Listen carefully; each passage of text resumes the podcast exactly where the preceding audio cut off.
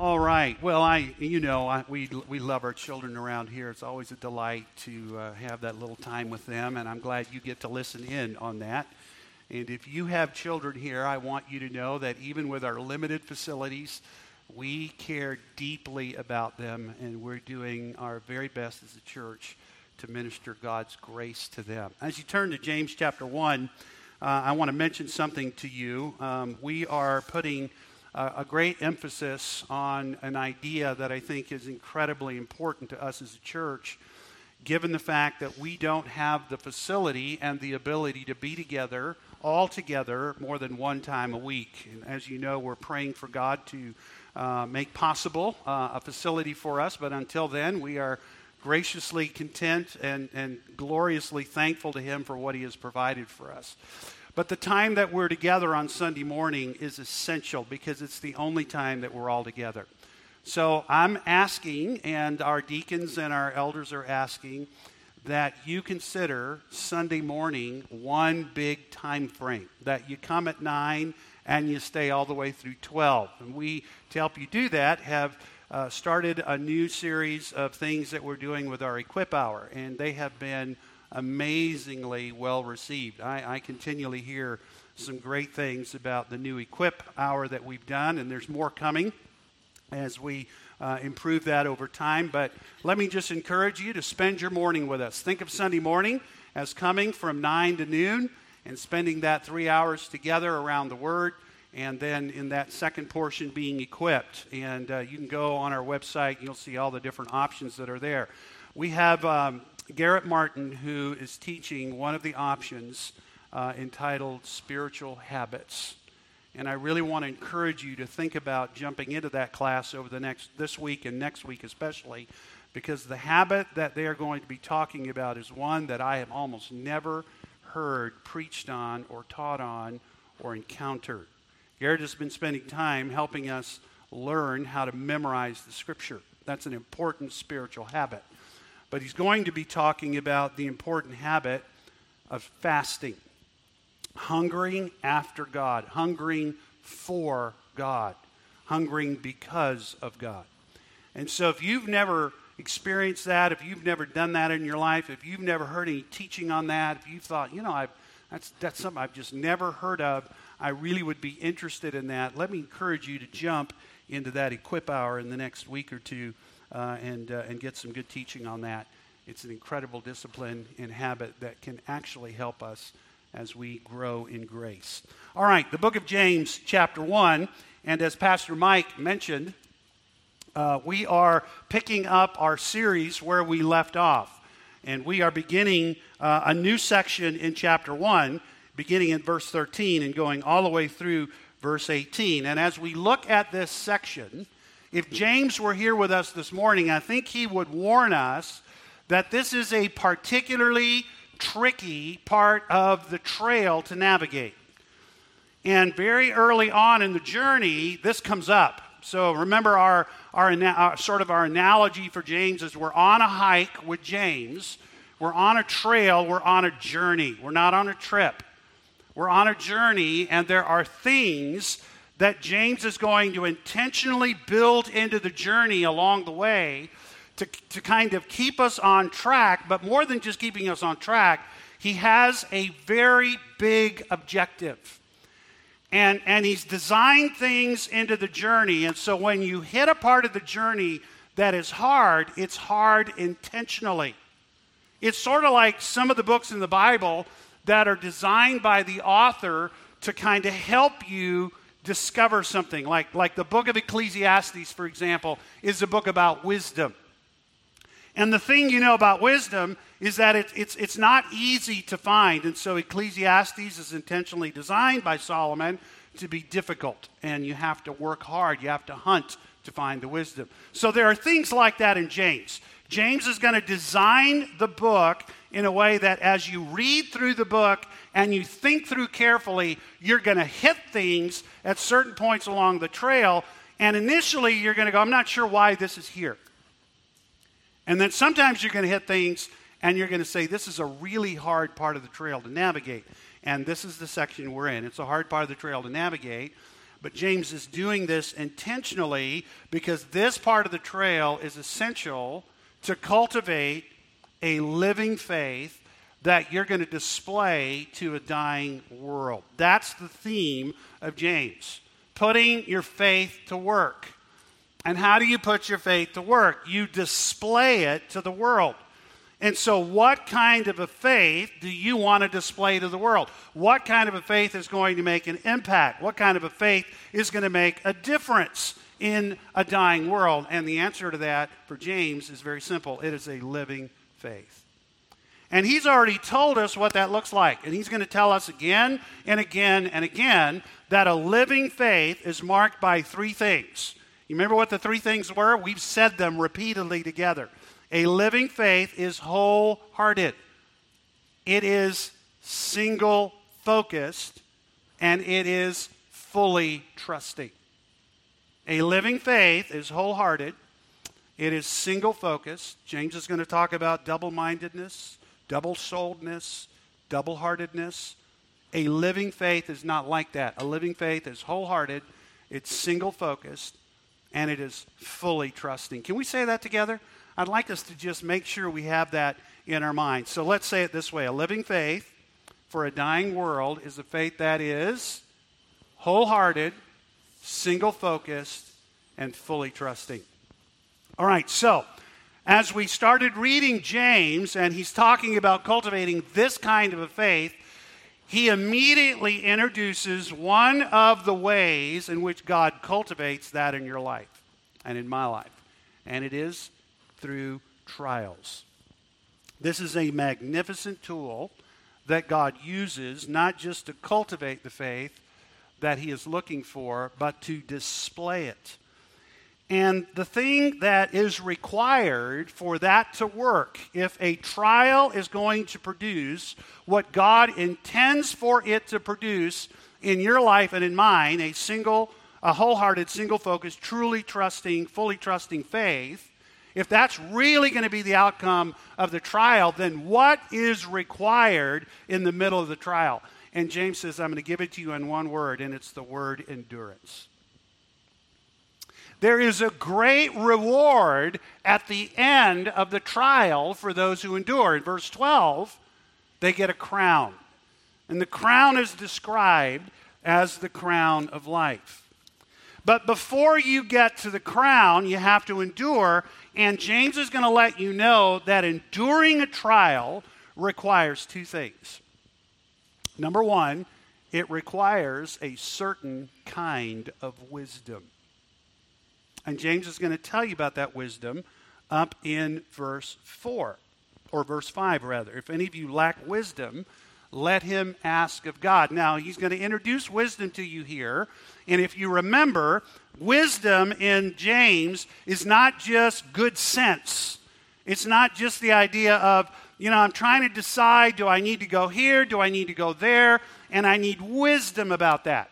We do need wisdom, and the Bible talks about that, but that's really not the point that James is making when he says, if you lack wisdom, ask God. He's actually talking about a specific wisdom that came down from heaven, and it does things.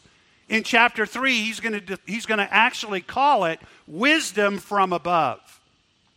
And we noted as we went through that portion of Scripture that when James is talking about wisdom, he is talking about a particular body of wisdom that God gave to his people in contrast to all of the other wisdoms of the nations. So if you go back to the Old Testament, God's nation, Israel, had a wisdom. And it was different than the wisdom of the Egyptians. It was different than the wisdom of the Canaanites. It was different than the wisdom of the Babylonians.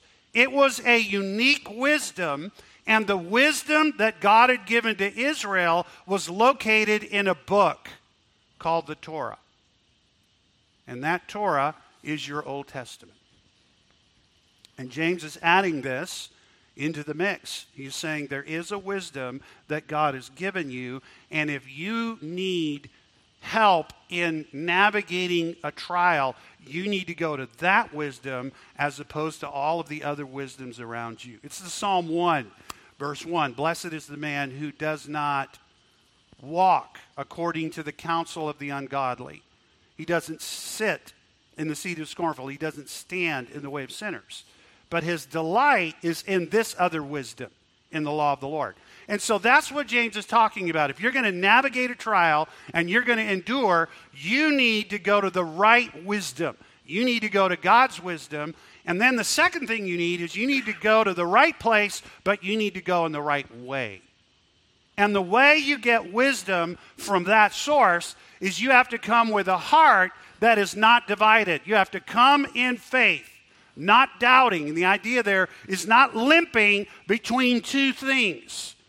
You can't come to God and say, Listen, I want to come to your word and I want to check out what it says, and then I'm going to go to the other wisdoms and I'm going to check out what they say, and then I'm going to decide which makes better sense. You say, Well, who in the world would do that? Israel did that throughout the Old Testament. Remember this? God said, I'm going to give you rain, and I'm going to be the one that sends rain. And to get rain in the book of Leviticus, this is how you get it. You ask me. And there was a period of time during Elijah's ministry where God didn't send rain for three and a half years.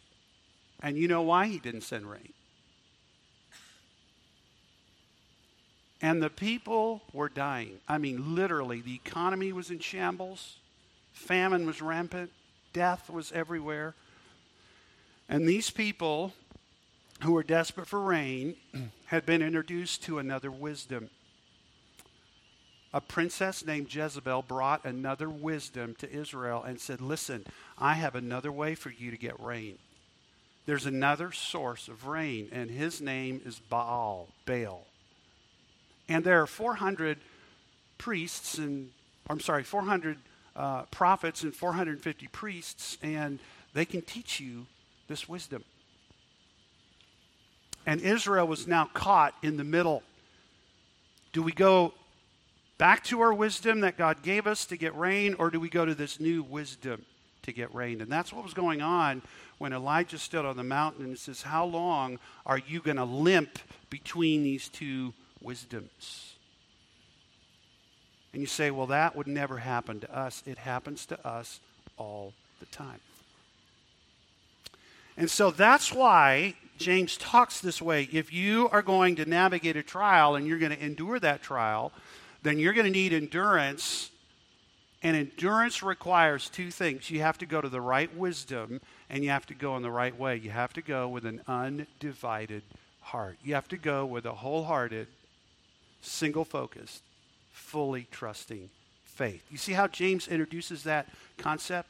All right, so that's what happened and that's what James has introduced you to in the first 12 verses. But in verse 13, there is something new that comes in. And he's going to introduce an important part of the journey that you need to know about because this is a real and present danger to the cultivation of a living faith. It is going to come at wholehearted, single focused, fully trusting faith in ways that you don't anticipate. And here's the idea that James is going to present to you he is going to remind you that the circumstances that make the trial that God intends to use to build your faith, somebody else is going to try to use those same circumstances and that same trial for a, dev, a very different agenda. He's not talking about a new thing. Here is a trial that has come upon you. Peter describes a trial in, in words that are very graphic. It is a fierce, it is a fiery, it is a painful set of circumstances that exists, and it is prolonged. And James says when God allows that in your life, he intends to use those circumstances to build you, and He's giving you the wisdom to do it. But there is an enemy who's going to come and He's going to use those same circumstances and He's going to use them to tempt you. That's why in the book of James, chapter 1, the word for trial in the first part of chapter 1 and the word for temptation in the second part of chapter 1 are the same. It's the same set of circumstances, and, and God is using those circumstances to build you, but Satan is going to use those circumstances to try to destroy you. He doesn't want to build your faith, he wants to damage your faith. He doesn't want to draw you close to God and close to the wisdom. He wants to turn you away from God and distance you from the wisdom. And so he's going to take the circumstances that God designed to pressure you and to build you so that you would run to the wisdom. Satan is going to use those same circumstances to try to tempt you. And so James is now going to talk about how we can arm ourselves so that a trial does not turn into a temptation. So uh, I want to talk today about how James arms us so that triumphs or trials rather, do not become temptations, they turn into triumphs. And there are five concepts that James has for us this morning. So let me give them to you very quickly. Number one, James starts with a strong exhortation. Look at verse 13. Let no one say when he is tempted, I am being tempted by God, for God cannot be tempted with evil, and he himself tempts no one. The word temptation occurs five times in this little segment.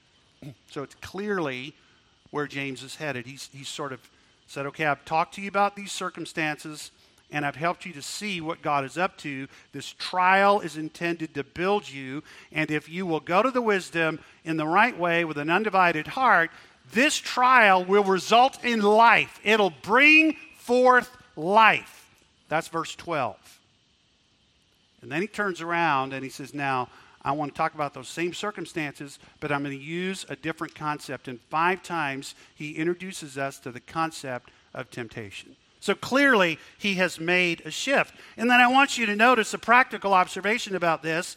Whoever he's talking about is right in the middle of this trial, and it is about to become a temptation. He's right in the middle of it. The trial has come upon him, the temptation has come upon him, and the circumstances are the same. So the circumstances haven't changed. Here's an individual, and he's walking along, and he encounters a trial, and as he is in the middle of that trial, it starts to turn into a temptation. And that's what James wants you to gather. As you go through a trial and you thank God for the wisdom He's given you, be alert because that trial can turn into a temptation. Trials are, are, are, how God tests our faith to reveal its true condition. Temptations test our character. If a trial tests our faith, temptation is going to test our character, and it's going to reveal the true loyalty of our heart. So, that, uh, James is going to give us in this exhortation a, a personal word. Let no one say when he's tempted, I am being tempted of God. In other words, James is going to say, here's a temptation. This trial that is, is upon you is now a temptation, and there are things that are going on you're struggling with, and there is a hidden temptation. There's like a temptation inside the temptation, and that temptation is to blame God for the temptation. In other words, Lord, if you hadn't sent me this trial, then I wouldn't be tempted. And so the whole reason I'm struggling with the temptation and I'm not overcoming the temptation is because you sent me the trial, you sent me the temptation, and, and, and, and therefore you're somehow to blame. And you would say, well, who does that? Well, the human race began with that, didn't it, in the story of Adam and Eve? God sent them a wonderful opportunity to display their love and their obedience to God in the form of a tree with fruit. And you know the story. By the end of the day, that tree, that, that wonderful opportunity that Adam and Eve had to show grateful adoration and grateful loyalty to the God who had given them everything, that tree had turned into a temptation because Satan had come and used it against them and they had fallen into sin. And then when God went looking for them to restore them and he started asking them questions, do you remember what Adam said? And it said, Well, God, listen, the reason this all happened, I'm just going to tell you, I'll be up straight with you. Here's why it happened her. And he's talking about who? Adam. I mean, Eve. Adam's talking about Eve. Remember, I, you remember what he first said about Eve? I mean, when he woke up and Eve was there, you remember what he said? Wow! That's in the Hebrew. That's literally, he, he sang this amazing song of praise. And you know what he's saying to God about Eve? Her. Well, who created her? God. It's a subtle blame shift. Adam's blaming Eve, but he's actually blaming God. If you hadn't created her, we wouldn't have been in this mess, and I wouldn't have had to make this choice. And then he looks at Eve, and Eve points to who? The serpent. If he hadn't made this creature, then Satan would have been able to use him to tempt me. So at the end of the day, all of this blame shifting went right back to God. And James says, when you are in the middle of this kind of a temptation, don't do that. Don't open up your mouth and use your tongue to sin in this way. He's going he's to talk a lot about the tongue in the book, and he's sort of setting you up here. He's saying, look, don't say this about God, and don't do that because it's actually a massive deception. When you say this about God, it is a massive deception. You didn't just buy into the deception of the temptation, you bought into an even bigger deception in the sense that you think God is behind all of this. It is, it is a massive deception, and it is an erroneous conclusion. It's not just massively deceptive, it's, it's incredibly wrong. It is an erroneous conclusion. And here's why it is, it is absolutely wrong because God cannot be tempted with evil. There is nothing in God's nature that is evil, so therefore there is nothing in him that would ever be allured by a temptation. You can throw temptation at God all day long and it will never faze him because there's nothing inside him that is ever going to desire that thing that is wrong. You have misjudged God's nature. There is nothing inside of God that would ever respond to anything that's inside a temptation. God, in essence, is untemptable. Now, that doesn't mean that God isn't going to ever see temptation and hear temptation. It's just saying when you throw temptation at God, you can throw all the temptation you want at God, and you can tempt Him as long as you want, and as hard as you want, and as deep as you want. And he will never sin because there's nothing in him that will ever be attracted to do that. He's untemptable. And then James says it's not just a massive deception and an erroneous conclusion, it's actually a wicked charge. It's a wicked charge. You are telling God, or accusing God rather, of doing what Satan does you are actually accusing God of sin. You, you are assigning to God the very kind of motive and the very kind of action that Satan does. And so James says before you even get to understand how temptation works, you need to make sure that you don't think a certain way. And the only way you're not going to think that is by going back to the right wisdom that tells you about God. There is a wisdom that God gave you, and it tells you about who He is and what He's like. And when you depart from that wisdom, you have made an erroneous conclusion, all right? And that's the profound reason why we're not supposed to do this. All right, so here's the next question James says. All right, if, if temptation doesn't come from God, if the trial God sent you to build you turns into a temptation, don't say that came because of God. So if that if temptation doesn't come from God, where does it come from? And that's the second big idea. There is a sobering explanation about how temptation works. And, it, and it's like this there, it, James is going to talk about the source, and then he's going to talk about the course of, of how temptation works. And he's going to tell us that temptation comes out of our individualized, inordinate desires. So he says it this way each person is tempted. You and I have individual, desires that are tailor made to us. It, it, temptation, you could say it this way temptation is a personalized experience, each person with his own desire. The word desire there, some of your Bibles would have the word lust. It's the idea of a strong craving, something that you just crave, that just rises up inside you, a compelling desire for something that is prohibited by God.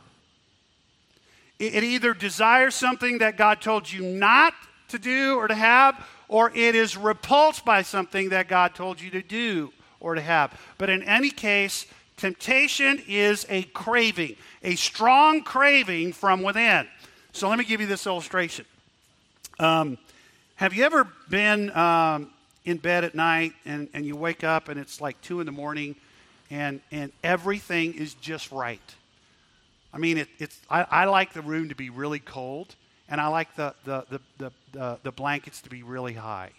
And I like to burrow down in the blankets and I have the pillows just right and they're just arranged just so and you just you're just in there and all of a sudden you wake up and you're like i got to go back to sleep i got to go back to sleep. But but you're thinking about something. And what you're thinking about is your fridge. Two o'clock in the morning it's cold out in the room it's perfect you're in the bed burrowed you're under the covers the pillows are soft your head's just got the perfect place it's everything just right and you can't stop thinking about your fridge because inside your fridge is this putrefying dish of liver that has been there for eight weeks. And you're hungry. And you're going, Are you kidding me? Yeah, I am kidding you. That wouldn't get anybody out of bed. But what if it was a piece of cheesecake left over from the cheesecake factory where you went to dinner that night and it's sitting there in the fridge by itself? You had your piece. This is your wife's piece. Your wife doesn't need that. You're like, I could serve my wife well by eating that. And then right next to that is a gallon of milk, and it's cold. And your mind starts envisioning a glass with little ice cubes in it and you pour milk. Nobody in their right mind, no godly person drinks milk without ice. And so you put a little milk in your in your ice, and, and it gets so cold it's beating up on the outside. And there is this vision of milk and cheesecake. And here you are in your bed, and you're like, I need to sleep. I need to resist. And you and then you start dreaming of milk and cheesecake. And before you know it, you're sleepwalking. And off you go to the kitchen. And the next thing you know, you didn't just eat her piece, you ate your daughter's piece and your son's piece. And then you saw another big cheesecake in there that was for dinner the next week and the guests that were coming. And you, you just said, I need to try this to make sure it's good. And so by the time, you see what I'm saying? So, what got you out of bed? What dragged you out of bed? Something alerts you enough to drag you out of bed. That is exactly what James says. Temptation drags you away. He uses a hunting term, right? That's the course of temptation. He uses a hunting term, and what drags you away, and, and remember, James is talking about two paths. There's the path of wisdom from above, and there's the other path, and you're on this path, and something drags you off the path. What drags you off the path? Something that alerts you your own version of cheesecake and milk in the middle of the night. I don't know what that is. But whatever it is, it was appealing to something inside you. And that's what James talks about. We are tempted when we are lured, dragged away. That's the word for lured, it's a hunting word and enticed that's the idea of a fishing word it's what you what you put in front of a, a fish bait so you're dragged away when you see bait that you desire that you crave after. And so those desires are coming from a part of us that the new testament describes as our flesh. And we need to talk about the flesh for just a minute because the flesh is the part of you that when you got saved, it didn't get saved. the flesh is unredeemable. Remember what I said about God being untemptable? There's a part of you that's unredeemable. It is implacable in its hostility to God, and it is insatiable in its desire for things that God prohibited. And it's part of you. It's not like you have two men living in you. It's not like there's a good angel and a bad angel on your shoulder, and, and, whoever, whichever one you feed is going to be the one that, that's not what, what the New Testament is teaching. When you became a Christian, your old man went away, and you became an entirely new man in Christ. And that's why the New Testament says now you need to start putting off the works of the flesh. So, even as a new man, there is still a part of you that is unredeemed. And that's why when you die, your body will corrupt and you're raised again. And this time, when you get your new body, there's no flesh in it. This part is not there anymore. So, between now and the time that God gives you a new body that doesn't have this inordinate part in it, that is unredeemable, here's what we're supposed to do. What am I supposed to do with that part? That constantly desires everything God told me not to do and aggressively resists everything God told me to do. What am I supposed to do with that? And Paul's answer to that is only one thing you can do you can't corral it, you can't contain it you, you can't try to sanctify it, it'll never be sanctified. Listen to how Paul says uh, this in, in Romans chapter 8. The mind that is set on the flesh is hostile to God, for it does not submit to God's law, and indeed it cannot. So here I've got a part of me as a redeemed new man Christian. And Paul says that part of you, your flesh, will never be redeemed it is insatiable in its desires to disregard what God has told it, and it is implacable in its hostility to God. And every time a temptation comes, it comes to that part of you. That part of you perks up and says, Oh, now that would be good.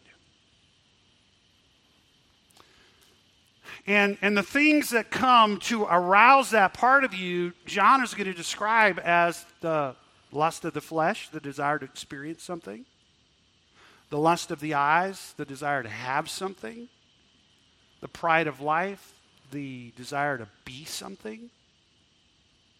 And this can even have a really good sort of outward experience. I mean, think of it this way um, you know, let's say that you, you meet a political science major who is 24 and just graduated with a, a master's degree in political science, and he decides or she decides that one day they want to have all of the power. They want to be the most powerful person in the world. And they look around, and in the current context of the world, although you may debate it, the most powerful person that has the most amazing power ascribed to one person is the President of the United States. And they decide, you know what? I want that. I don't care what God says, I don't care what I have to do. I want that position. I want everything that comes with that position. That's what I've set my affections on. Paul said, Set your affections on things above. And I don't care what Paul said. I'm going to set my affections on that. That's what I want to do. And I'm going to do everything I can do to get that. And they start thinking, all right, now, if I ever have the opportunity to be elected, somebody's going to look and see if I paid my taxes. So, you know what? I'm going to be fastidious. I am going to pay every cent of tax I owe. I'm going to make sure that every tax form I ever fill out is filled out accurately, double checked. I'm going to pay every dime of taxes I owe. And they think a little more and say, you know what? Um, generally, uh, there's, there's some kind of scandal, and so somebody's going to start checking about what I've done and where I've been. So I'm going to be meticulously moral. I'm going to make sure that when they go looking, because I want that power, when they go looking, they're not going to find one thing in my life that's immoral.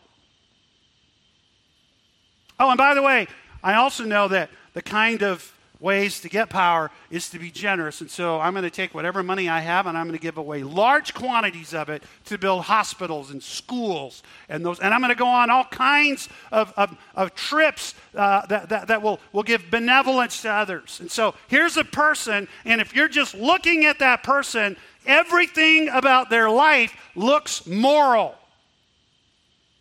But something in their heart is doing all of that. That's immoral and it's the lust of the flesh. It's the lust of the eyes, and it's the pride of life. And it can look remarkably correct. And James says that's the danger of a temptation. And so he gives a personal warning in verse 16 do not be deceived. Do not be deceived. Your flesh will never tell you the truth. Your flesh is never going to want to obey God. Even when it does things the Bible commands, it is generally doing those things because it wants something that God told it not to have. Or it wants to get somewhere that God told it not to go. Do not be deceived. And the word deceive there is not just mental. This is not just the idea of a serious warning uh, it, it, it is a sobering self revelation. It's the idea when, when, when, when James says you're deceived, it's not just that, oh, you missed it. It's the idea that you got dragged off the path. James is saying, look, this trial was sent to you by God to build your faith. And Satan came along, and by the end of the day, that trial turned into a temptation, and it dragged you off the path. You were deceived. That's the idea behind the word deceived. So, why does God send temptations into our life or trials into our life? I mean, here's the question, right? Because we're all, I'm, I'm asking it as I, as I was working through this text this week. This was a big question for me. So, God, if you know that a trial has this kind of potential, why do you send trials? Why do you send trials? James has already told us one reason trials mature our faith, they build our faith, but there are at least three other reasons in the Bible why God sends trials. He sends trials to confirm and affirm our faith. He did this with Abraham. In, in Hebrews chapter 11, verses 17 through 19, by faith, Abraham, when he was tested, offered up Isaac and he who had received the promises was in the act of offering up his only son. Verse 19, he considered that God was able even to raise him from the dead, from which, figuratively speaking, he did receive him back. And you know what God said at the end of Abraham's trial in Genesis 22 12? For now I know that you fear God. God sends trials to confirm and affirm your faith. And then God sends trials to expose what's really in our hearts, right? This is what he did with Israel in the Old Testament, Deuteronomy 8 2. This, this is what Moses said to Israel You shall remember the whole way the Lord your God led you these 40 years in the wilderness. Now, why did he do that? Why did God lead you into the wilderness? That he might humble you, that's a good thing testing you to know what was in your heart. And what did, what did God want to know? Are you going to keep his commandments or not? Are you going to keep his commandments or not? And then, thirdly, God uses tests to validate and vindicate the true worthiness of our character and of our faith. This is exactly what he did with Jesus when the Spirit drove Jesus into the wilderness and he was tested. And what came out of that test was a vindicated champion who was worthy of our salvation. In other words, he was the worthy champion that could actually accomplish God's mission to redeem us. And so, James says about all of this when you see a trial coming and you endure it and it turns into a temptation, put your hand over your mouth and don't be deceived a second time. Don't be dragged away from the wisdom that God intends to use to help you keep on the path. And that brings us to the fourth thing, and that is this. So, what does God give us that will help arm us so that trials do not become temptations? And the answer is He gives us a gift from above. He gives us a gift from above. And that's the fourth thing. There is truth from above in verse 17. Every good gift and every perfect gift is from above, coming down from the Father of lights, with whom there is no variation or shadow due to change. And you could say it this way James is saying, as you look at verse 17, there is a perfect giver who never wanders from the truth. There is a perfect giver who never wanders from the truth. And the giver is described for you, he's named for you as the father of something. He is the father of lights. And the idea that James is reminding you of is that this giver created the universe. He created the stars, the moon, the sun. He created the universe, and that universe wanders. It changed. There is variation. Something changed about the universe that God created. Here are the lights. Here's the universe. Here's the first original creation, and it wandered away from the truth. How did it all happen? It happened because of a temptation. The entire universe was put under a curse because of a temptation. And what happened at that temptation. And so James is saying the God who gives good gifts, the, the, the God who, who, who created all of this, unlike his creation, never wanders. He never changes. He was unaffected by the curse. The first creation wandered, but the Creator never wandered. So, what does the Creator intend to do about his wandering creation? He intends to do the very same thing with his wandering creation that James talks about in chapter 5, verse 20, when he talks about the brother who goes after the wanderer and restores him. You know what God wants to do with his wandering creation? He wants to restore it. So, how in the world is God going to restore an entire creation that has wandered? And the answer is a good gift that he's going to send down from above. And that good gift is identified in the next part of James 1 as the perfect law of liberty. It's the word of truth. God sent down a good gift. It's wisdom from above. And through this word of truth, God intends to restore his creation. You say, well, Pastor Sam, I've, I've never heard that. I, I, I this is kind of new. This is the whole message of the Bible. There is a creator who created the original creation in glory and in splendor and in light. And by the time we get to the end of Genesis 3, that entire creation has wandered from God's original purpose. And it is now bound up in sin and death and darkness, and it is under a curse. And the God who never wanders is going to do something with that wandering creation. He's going to restore it. And how he's going to restore it is through a gift a good and perfect gift that is coming down from above. And in James, that gift is the word of truth. And that's the final thing we'll see as we close this morning. There's proof of this. There's proof that this good gift that God is giving to a wandering creation is actually going to restore it. Listen to how James says it.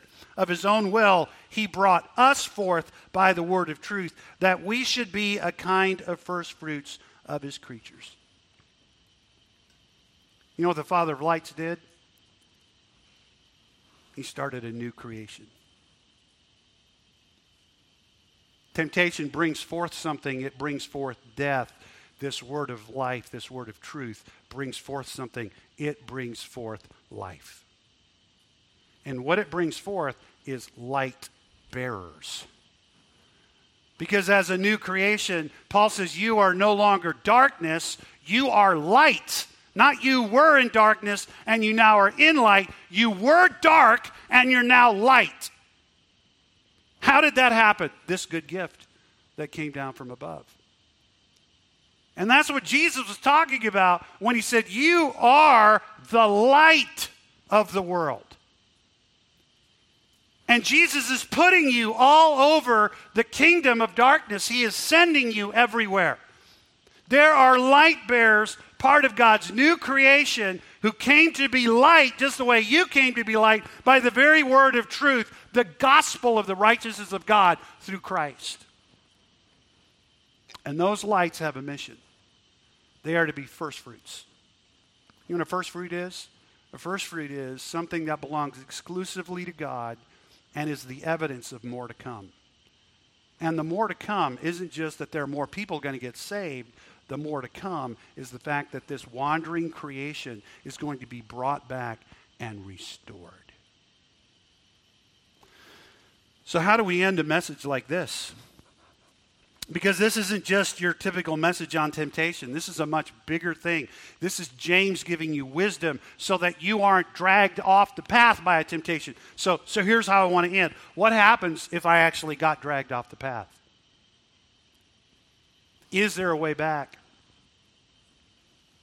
What if my temptation went beyond my mind to actually my hands and my feet and my mouth? What if it actually produced the sin? And what if that sin's been going on for some time? Am I doomed to death? Is there a way to break the cycle? And the answer to that is yes. You know a story in your Old Testament, right? David and Bathsheba. And by the end of the day, David had been dragged away from the wisdom of God. The sweet psalmist of Israel had lost his joy. And he stood there before God, and the only sentence that Moses could pass on him was death. There was no sacrifice for the sins that David committed. And somehow David got life. David deserved death, but he got life. How did that happen? Here was a man who wandered away in, in gross ways. I mean, he broke every one of the Ten Commandments, including murder. And by the end of that story, instead of death, David gets life, and he doesn't just get life, he gets blessing, and he doesn't just get blessing, he gets a massive blessing called the Davidic covenant. How did that happen? And the answer is God's mercy triumphs over judgment. God's mercy triumphs over judgment. And David wrote it down in two Psalms in, in our Bible. He wrote it down, this wisdom that he found. He wrote it down in Psalm 51, and he wrote it down in Psalm 32. And David said this If you confess and if you repent, there is oceans of mercy. No sin you've ever committed will exhaust even a tiny fraction of God's mercy. That mercy is available to you, but you have to go to the wisdom to get it. And you have to go with a whole heart to God. You're saying, God, whatever, whatever you tell me, I want that mercy, I'm going to do. And God says this if we confess our sin, He is what? He is faithful and just to forgive and cleanse from all unrighteousness. So this morning, maybe some of you have been dragged off the path. Maybe your flesh rose up and led you down the path. And by the time you opened your eyes, you were off the path and you were on another path. And you are desperately desiring to get back on the right path. There is a way back. And it's this humble yourself, cleanse your hands, purify your heart how do I do that? I come to God and I say, God, I have sinned against you. And I acknowledge this. No excuses, no hiding. I acknowledge it. And I want to make it right with you. And I need to make it right with others if necessary, but I, I want to make it right with you. And God says, if you will confess your sin, I am faithful. I never lie. I'm faithful. I will forgive you. I will cleanse you from all unrighteousness. And you're sitting there going, well, uh, okay, there's that double mindedness coming back up. I don't. And, and James is saying to you, purify your heart, your mind. Get single minded, get wholehearted, single focused, fully trusting in the God who always tells you the truth, and quit listening to the one who never tells you the truth, who dragged you away to start with. Lord, thank you for your word. Thank you for its power in our life. Thank you for the way this text goes far beyond just telling us three little things about temptation. It actually gives us a glimpse into the heart of a father who is creating and recreating light bearers by a good and perfect gift that has come down from above. And so, Lord, for those of us that struggle, for those of us that perhaps have been dragged off the path, help us to trust the wisdom from above. And we'll pray in Jesus' name. Amen.